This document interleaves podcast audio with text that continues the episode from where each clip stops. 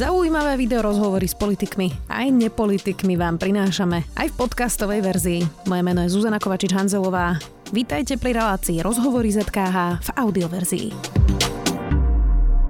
Slovensko je jedinou krajinou v Európskej únii, v ktorej sa stále karanterizujú celé rómske komunity. Na diskrimináciu štátu počas koronakrízy upozorňuje verejná ochrankyňa práv Mária Patakijová. Obratila sa preto na generálneho prokurátora Maroša Žilinku, aby vo veci konal. Viac už teda s Máriou Patakijovou. Vítajte. Pekný deň. Pani Patakijová, uh, tak teda povedzme si, že ako to vlastne vyzerá. Ako to vyzeralo v prvej vlne, v druhej vlne. V prvej vlne sme videli ešte aj vrtulníky nad osadami, to už teraz nevidíme, ale stále teda sa uzatvárajú celé osady za to, že tam je nejaké percento pozitívnych ľudí? Tak áno, už v prvej vlne bol prijatý tzv. plán boja proti covidu, v marginalizovaných rómskych komunitách, kde sa stanovili teda nejaké e, percentuálne rozhania, teda bolo to 10% a, a vyššie. A prikročilo sa teda k zabezpečovaniu tých opatrení aj pomocou teda vyslovene silových e, zložiek, to znamená nielen e, policia, ale aj armády. A už vtedy som upozorňovala na to, že uh, jednak, ak sú stanovené nejaké kritéria 10%, tak by sa mali dodržiavať, pretože z tých verejne prístupných dát e, nie v každom prípade bolo preukázané, že skutočne to percento bolo naplnené. A jednak e, som poukazoval na to, že je potrebné aj v rámci tej, e, také, ja tu je nazývať takej tej buď celoplošnej alebo obecnej karantény, toho odhradenia tej komunity, vytvárať také pravidlá hry, aby aj, aj tie osoby, ktoré zatiaľ sú teda negatívne, aby mali zabezpečené na, na ochranu svojho, svojho zdravia a skratka, že nie je možné dosť dobre odhradiť len celú komunitu s tým, že mm. tam ten COVID e, sa s tým e, vysporiada Čiže inými sám. slovami, aby sme neurobili to, že uzatvoríme osadu a tých, čo sú v nej ešte zdraví, vlastne donútime sa nakaziť, ako keby jej, tým, že sme ich uzatvorili. Áno, necháme, necháme na taký ten svoj voľný vývoj a tam potrebujeme zabezpečovať v podstate nejaké pravidlá hry. Potom všetky tie organizácie, aj štátu, predovšetkým zdravé regióny, ale, potom, ale aj neziskové organizácie začali vypracovať v podstate isté postupy a predpokladám, že ten proces sa bude teraz niekedy e, skutočne e, koncentrovať v podobe takého, e, takého veľmi rozumného a prehľadného manuálu, že ako, ako postupovať vo vzťahu k tým komunitám, ktoré prirodzene ako keby mali my, my by sme ako, ako väčšinové obyvateľstvo mali vysvetľovať tie pravidlá hry a prečo ich majú teda dodržiavať, pretože s ohľadom na svoje tie podmienky, v ktorých e, žijú, nie je tam ani dostatočné pochopenie. A preto my potom ako väčšinové obyvateľstvo pristúpime k tomu, však sa nedodržiavajú tie opatrenia, však oni nenosia rúška, tak tam by sme mali byť ten e, proaktívny a preventívny v tom, že osobitne vysvetľovať e, práve potrebu týchto krokov. A to je to tzv monitoring tej situácie, aká je buď samostatnej obci, alebo teda e, ob, obec, e, ktorá má e, nejakú časť, teda nazývame to typicky osada, kde sa nachádza marginalizované rómske obyvateľstvo. Potom treba mapovať aj situáciu, ktorá je v konkrétnych rodinách, ktorých by sa to mohlo týkať, alebo ktorý sa to týka, aké sú tam prekážky v tom, aby vedeli pochopiť a prijať tie opatrenia, ktoré by mali dodržiavať tak, aby tá karanténa bola účinná. No a potom treba vytvoriť teda tzv. logistiku na odsaňovanie týchto prekážok a zároveň nastavenie e, adekvátneho dohľadu. Lebo keď toto, ale adekvátneho. Lebo keď toto spolu do seba nezapadne a ešte spolu s nastavením prístupu k zdravotnej starostlivosti, tak v podstate prehrávame na, na týchto frontoch, pretože oni nepochopia, prečo máme dodržiavať tie opatrenia. Tým pádom, e, či sa stúpajú a tým pádom tá naša reakcia je taká, že to zatvárame celé. Obstojí ale tento argument, pretože počas tej prvej vlny sme tu mali veľmi málo pozitívnych um, a teda ľudia boli naozaj disciplinovaní, ale teraz vidíme v druhej vlne, že ani majorita nie je disciplinovaná. Uh, vidíme mnohé hviezdy, ktoré chodia do kúpelov, uh, ľudia na ulici v Bratislave, ktorí nenosia rúšky. Takže predstavujem si, že či by teda armáda a policia zatvorila aj Petržalský uh, panelák, kde bude 30% pozitívnych, pretože tam niekto nenosí rúška. Čiže obstojí tento argument, aj keď povieme, že niektorí nenosia rúška? Uh, nie, práve kvôli tomu je to selektívne. My sme si od začiatku, od prvej vlny hovorili, že to tu e, sa v dôsledku našich nánosov vo vzorcoch správania sa vo vzťahu k Rómom.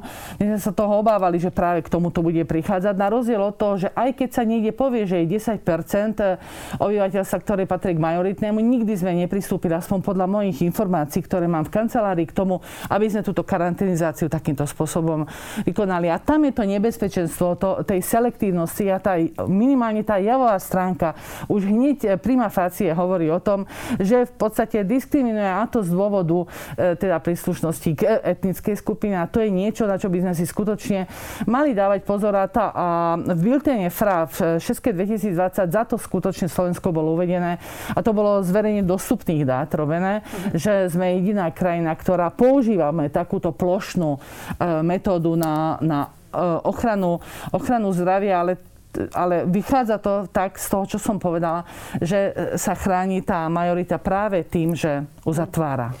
E, tam je teda ešte veľa medzikrokov, ktoré by sa dali urobiť, ja tomu rozumiem, ale ten argument, ktorý by možno povedal niekto, kto býva vedľa uh, vylúčenej komunity, asi sa zhodneme, že s chudobou sú spojené množstva uh, problémov a nie je to jednoduché ani pre tých, ktorí žijú teda uh, vedľa chudobných komunít. Uh, tomu ľudsky rozumiem. A tí, tí by vám povedali, že majú strach o seba, o svoju rodinu a že teda najlepší nápad asi bude to uzavrieť. Čiže čo by ste povedali ľuďom, ktorí vám povedia takýto argument, že teda tá nákaza sa šíri, šíri sa pochopiteľne viac v domácnostiach, kde je 15 ľudí v jednej izbe možno, čo sa stáva teda práve v osadách. Čiže aký je ten argument, ktorý by ste povedali niekomu, kto žije veda?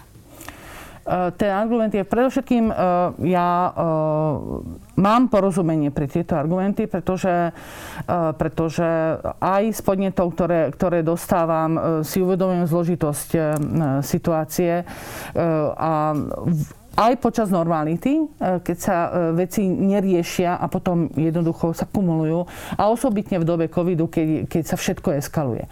Ale e, popri tom porozumení by som zároveň jedným dýchom dala aj ten odkaz, že tu potrebujú sa zamyslieť nad tým, že tá ochrana zdravia znamená zo strany štátu a jeho teda zodpovedných a ním vykonávaných teda orgánov k zabezpečeniu ochrany zdravia to, že je to ochrana zdravia pre každého. Verejné zdravie je pojem, ktorý je jeden a teda ochranu verejného zdravia máme zabezpečovať ako pre to majoritné obyvateľstvo, tak e, pre to obyvateľstvo, ktoré je marginalizované a ktoré žije v chudobe, niekedy v extrémnej chudobe. A práve za to by mali e, očakávať e, príslušné proaktívne preventívne opatrenia vo vzťahu k samozpráve, čiže obec, e, vyšší územný celok a následne aj tieto e, subjekty samozprávy potom vo vzťahu k vláde, osobitne k ministerstvu zdravotníctva a jeho odborným orgánom.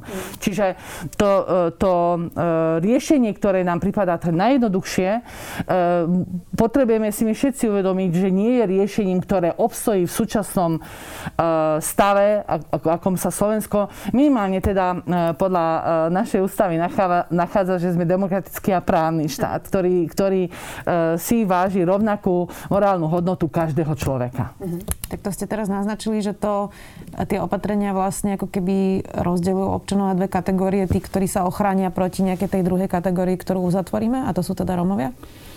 Ono práve, práve to je tá javová stránka veci a práve za to by sme si mali byť vedomi toho, že potrebujeme to riešiť uh, o mnoho skôr, o mnoho proaktívnejšie uh, podľa uh, istej postupnosti krokov, pretože bez toho tá javová stránka veci je, je, je takáto a to je niečo, k čomu by skutočne malo mať Slovensko veľmi ďaleko, pretože patríme do skupiny štátov, ktoré, ktoré s, s diskrimináciou a s akýmkoľvek rozdielom rozdeľovaním teda ľudí musí, musí vedieť pracovať. Čo teda môže Maro Žilinka robiť? Vy ste mu teda um, poslali svoju uh, výčitku a teda obratili ste sa na ňo, aby vo veci konal. Uh, právne teraz, aké sú teda možnosti? Právne. Tak ja som uh, oboznámila uh, so svojimi dôvodmi, prečo, prečo vidím uh, ako Eh, nezákonné tieto, eh, eh, v podstate sú to vyhlášky regionálnych úradov verejného zdravotníctva a obratila som sa na neho, aby využil tie možnosti, ktoré podľa zákona o prokuratúre má. Osobitne teda upozornenie, respektíve predovšetkým myslím na protest. Protest znamená to opatrenie prokurátora, ktoré je, konštatuje teda nezákonnosť prijatých opatrení. To je len, aby som to ľudskou rečou povedala, to je to, čo už Maroš Žilinka podal vlastne proti niektorým nariadeniam hygienika, napríklad teda, že nemôžu chodiť nakazení s respirátorom, ak tomu správne rozumiem. Tam využil, hej, čiže by to vyzeralo rovnako. Dobre, čiže on aj teraz podal protest, ale zatiaľ sa nič nedialo. Čiže aký on, je ten reálny výsledok? Uh, tak reálny výsledok je taký, že buď sa napraví ten stav, alebo potom je tam možné pokračovať ďalej formou správnej žaloby. A takisto som požiadala pána generálneho prokurátora, že v prípade, ak by v obdobnom, uh, v obdobnej situácii bolo prijaté obdobné opatrenie, tak on je aktívne legitimovaný, teda môže podať návrh na ústavný súd v tzv. zrýchlenom konaní. Mm-hmm. Na rozdiel odo mňa, čo to e, teda spraviť nemôže, lebo nie som aktívne legitimovaná. Čiže v praxi, ak by sa teraz e, regionálny úrad verejného zdravotníctva, ja neviem, niekde na východe Slovenska rozhodol o mesiac opäť uzatvoriť celú osadu, tak do toho môže vstúpiť proaktívne generálny prokurátor, ktorý to podá na súd a rýchlo sa rozhodne, či to môžu alebo nemôžu urobiť? Tak to zjednodušene povedané? Uh, veľmi zjednodušene áno. Áno, lebo tam sú tie kratučké lehoty a keď tam nájdete tie dôvody e, protiústavnosti, ktoré ja som e, sa v tom prípise snažila e, uviesť, tak potom má v podstate on túto možnosť, aby sa tak rozhodol. Je to na ňom. A ja som práve volila za túto, túto formu, aby, aby teda som upozornila na tie momenty, ktoré tam vidím ako problematické, ale aby sa k tomu teda prijala aj teda prijalo stanovisko generálneho prokurátora a prokuratúry k tým jednotlivým bodom nezákonnosti. Aby sa to buď posilnilo, ten môj záver, alebo teda je možné aj, že sa nepotvrdí, pretože on v tomto samozrejme má svoju autonómiu. Ale teda nepredpokladáte, že takto to bude? Um, ja, ja e, verím, že ten, uh, ten môj prípis a ten môj uh, teda návrh na takéto konanie bol dostatočne vyargumentovaný, že by sa v tom konať malo. Rozumiem. Um, čo nám ukázala vlastne tá pandémia o tom, ako sa správame um, k vylúčeným komunitám a teraz nielen v súvislosti s tou karanténou, aj keď aj, samozrejme to je vážna vec, uzatvoriť celú osadu, ale napríklad aj so vzdelávaním detí, ktoré vlastne najviac doplatili na, na túto pandémiu práve v osadu osadách. E, to, čo nám hlásia ľudia z terénu, je, že, že už mesiace niektoré deti vo vylúčených rómskych komunitách e, naozaj nemajú vzdelanie a dostávajú možno nejaký e, pracovný zošit raz za čas a je to teda veľmi problematické. Čiže čo vlastne tá pandémia odhalila na našom vzťahu k vylúčeným rómskym komunitám na Slovensku? Tak ako som už uviedla, žiaľ, ona v podstate vyeskalovala všetky tie problematické miesta, ktoré ktoré e, sú. To znamená, e, ako, ono je to tak, ako keby taký ten oblúk, ktorý začína niekde tým bezpečným zázemím, ktoré sa zastavujú na, na bezpečnom teda e, bývaní, potom zdravotnej starostlivosti, potom vzdelávaní, potom pracovných príležitostiach. A toto všetko sa teda počas covidu len, len vyeskalovalo. Ohľadne, ohľadne prístupu k je to o to horšie, že tie deti, ak nedostanú vzdelanie také, ktoré, ktoré by mali dostať, tak to znamená, že o to silnejšie sú vťahované do toho e, stále valiaceho sa e, teda kameňa, e, keď to vám takto povedať obrazne, chudoby. Hej, a, a budú mať o to väčšie problémy sa z toho kruhu chudoby e, vymaniť.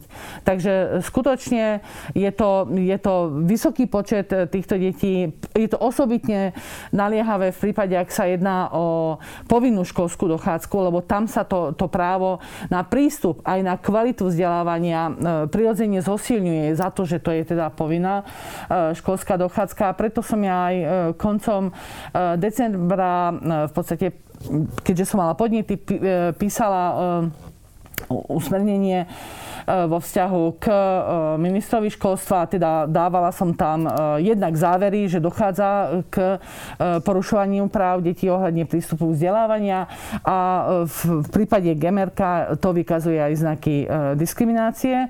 A požiadala som ho, aby teda zabezpečil v tomto prípade, ak nie je možné online, pretože to my to prezenčne máme prerušené. A je nahradené online, ale to online závisí od technických prostriedkov. Čiže tam, kde to nie je možné, e, takýmto spôsobom zabezpečiť, aby pri prísnych hygienických podmienkach bola zabezpečovaná e, výužba e, prezenčná, pretože výučba, ktorá nie je teda prezenčná a je online, tak pri tejto komunite je nahradzovaná v podstate buď pracovnými listami, alebo skratka takou veľmi nepravidelnou formou, ktorá, ktorá sa veľmi ťažko aj vyhodnocuje a tam úžasne závisíme od vnútorné energie e, učiteľov a učiteľiek, ktoré sú zainteresované na tom, ako deťom zabezpečiť to právo na vzdelanie.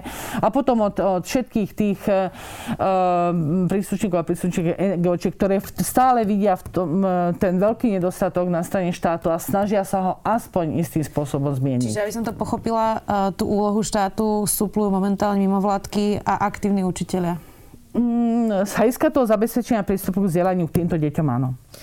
Vy ste spomenuli dohovor o právach dieťaťa. Ja som robila mm, nedávno rozhovor s Vierou e, Jourovou, ktorá je eurokomisárka a teda má na starosti aj práve túto otázku. A pýtala som sa jej, že či toto presne nie je niečo, čo sa dá riešiť napríklad aj právne. Pretože máme tu skupinu detí, samozrejme, všetky deti trpia momentálne počas covidu pri zatvorených školách. Máme tu skupinu detí, dám príklad nejaké bratislavskej rodiny, e, dobre situovanej, kde teda rodičia sa tým deťom venujú, majú 4 tablety doma, vedia sa učiť online. Je to škola, ktorú teda vedia finančne dotovať aj rodičia, možno v prípade, že by potrebovali presne ešte nejaké veci momentálne počas covidu versus e, rodinu rómsku, kde majú teda, dajme tomu 3-4 školopovinné deti a nemajú ani mobil vlastne v tej domácnosti a nedochádza k žiadnemu vzdelávaniu. Čiže ak toto všetko pominie a niekto by to dal na súd, asi by to zrejme vyhral. No za to ja som konštatovala v tom, v tom závere k tým podnetom, že dochádza porušovaniu práva a je tam ten diskriminačný aspekt a to je situácia, ktorú my dlhodobo vo vzťahu ku komisii riešime v tom konaní o infringemente, teda o porušovaní tej smernice a to, toto je veľmi úzko súvisiaca problematika. To znamená, tam to môže mať teda dopad aj na to celkové riešenie.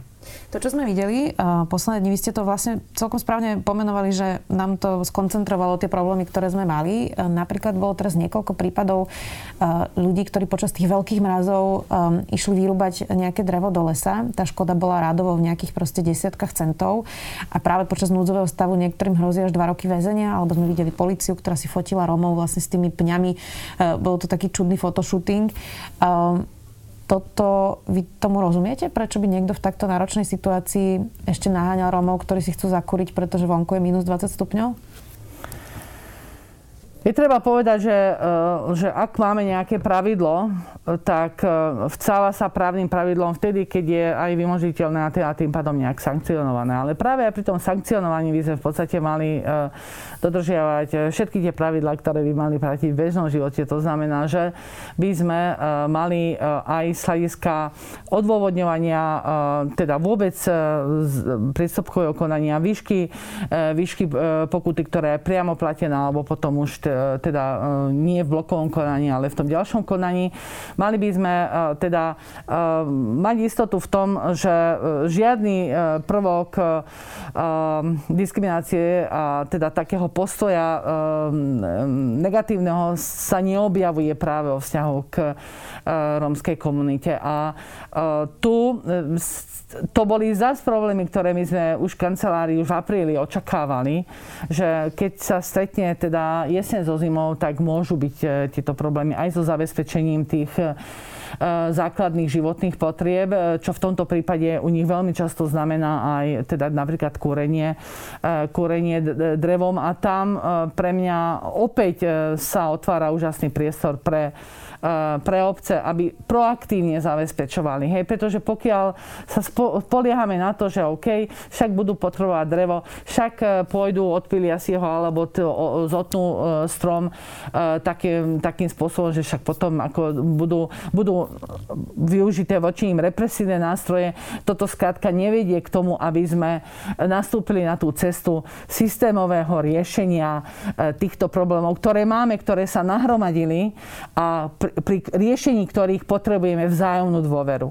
Ak ju nebudeme mať, tak nám nepomôžu žiadne právne nástroje, žiadne pokuty k tomu, aby sme e, skatka dospeli do toho, do konca, e, ktorý by mala byť e, normálna koexistencia ľudí, ktorí, ktorí majú svoju rozmanitosť a rôznorodosť, ale práve tým obohacujú spoločnosť. Priznám sa, že nerátam úplne, koľko rokov ste už vo funkcii, koľko? 3, 3,5, 4? Ako 4. to je? 4? A za tie 4 roky máte pocit, že toto všetko, na čo upozorňujete aj vy, a robila to aj vaša predchodkynia a diskutujeme o tom už x rokov v krajine, sa niekam posunulo k lepšiemu? Nie.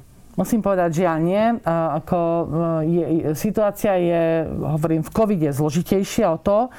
To znamená, že možno aj keby bol v dobe normality skratka taký pozitívnejší prístup k riešeniu týmto problémom, ale práve, práve cez COVID sa to, ako v mnohých iných oblastiach, sa to ako tou mantrou hej, pandémie sa tieto problémy dostávajú do toho zaužívaného vzorca riešenia. A tým pádom je nám, nám prvá ako keby represia a vyčleňovanie e, tej spoločnosti a na, na tú proaktivitu e, v podstate zabúdame. A to je, e, to je veľmi v podstate zlý signál pre, pre spoločnosť, pretože my, my ak nezvládneme túto našu úlohu, tak tieto problémy nebudeme schopní v podstate riešiť tak, ako by to zodpovedalo nastaveniu e, charakteru nášho štátu. Ďakujem veľmi pekne, že ste si našli čas. Budeme to samozrejme sledovať